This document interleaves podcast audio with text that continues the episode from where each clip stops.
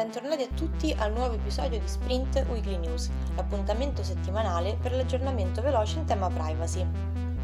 Cosa è successo in questi giorni? Ascolta il podcast e scoprilo in uno sprint.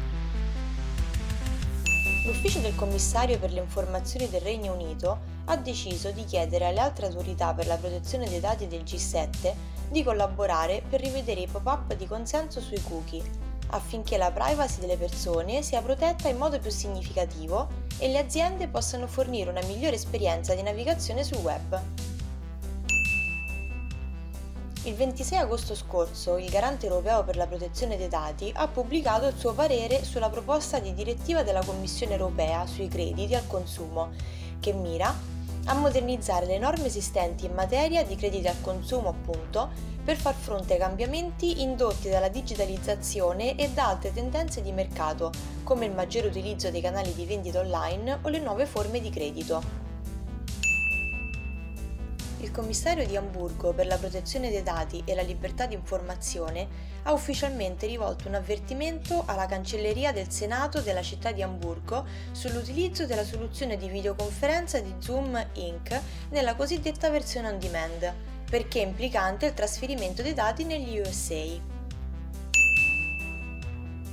Il Comitato europeo per la protezione dei dati ha adottato un documento interno riguardante l'applicazione territoriale della cosiddetta direttiva ai privacy, a seguito dell'accorgimento di una richiesta di accesso ad atti pubblici.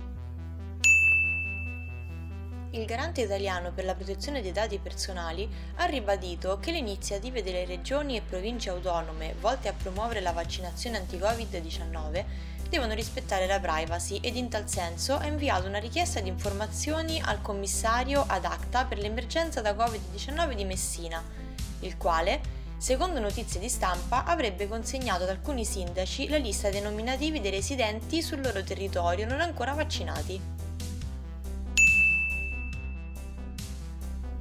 L'utilizzo sempre più frequente dei droni a sostegno delle più svariate iniziative ha spinto il garante italiano per la protezione dei dati personali ad avviare tre procedimenti istruttori al fine di verificare se siano state rispettate tutte le norme a tutela della riservatezza delle persone riprese.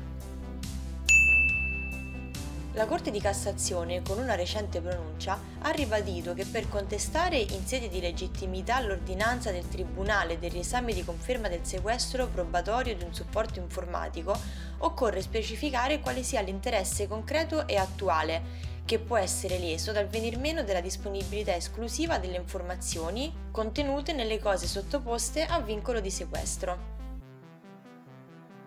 Approfondisci queste notizie oppure scoprini altre nel portale online www.sistemafairplay.it. Ti è piaciuto quello che hai appena ascoltato? Seguici, così non ti perderai nemmeno un appuntamento. Stiamo anche su LinkedIn, Facebook e Instagram. Alla prossima settimana con Sprint Weekly News.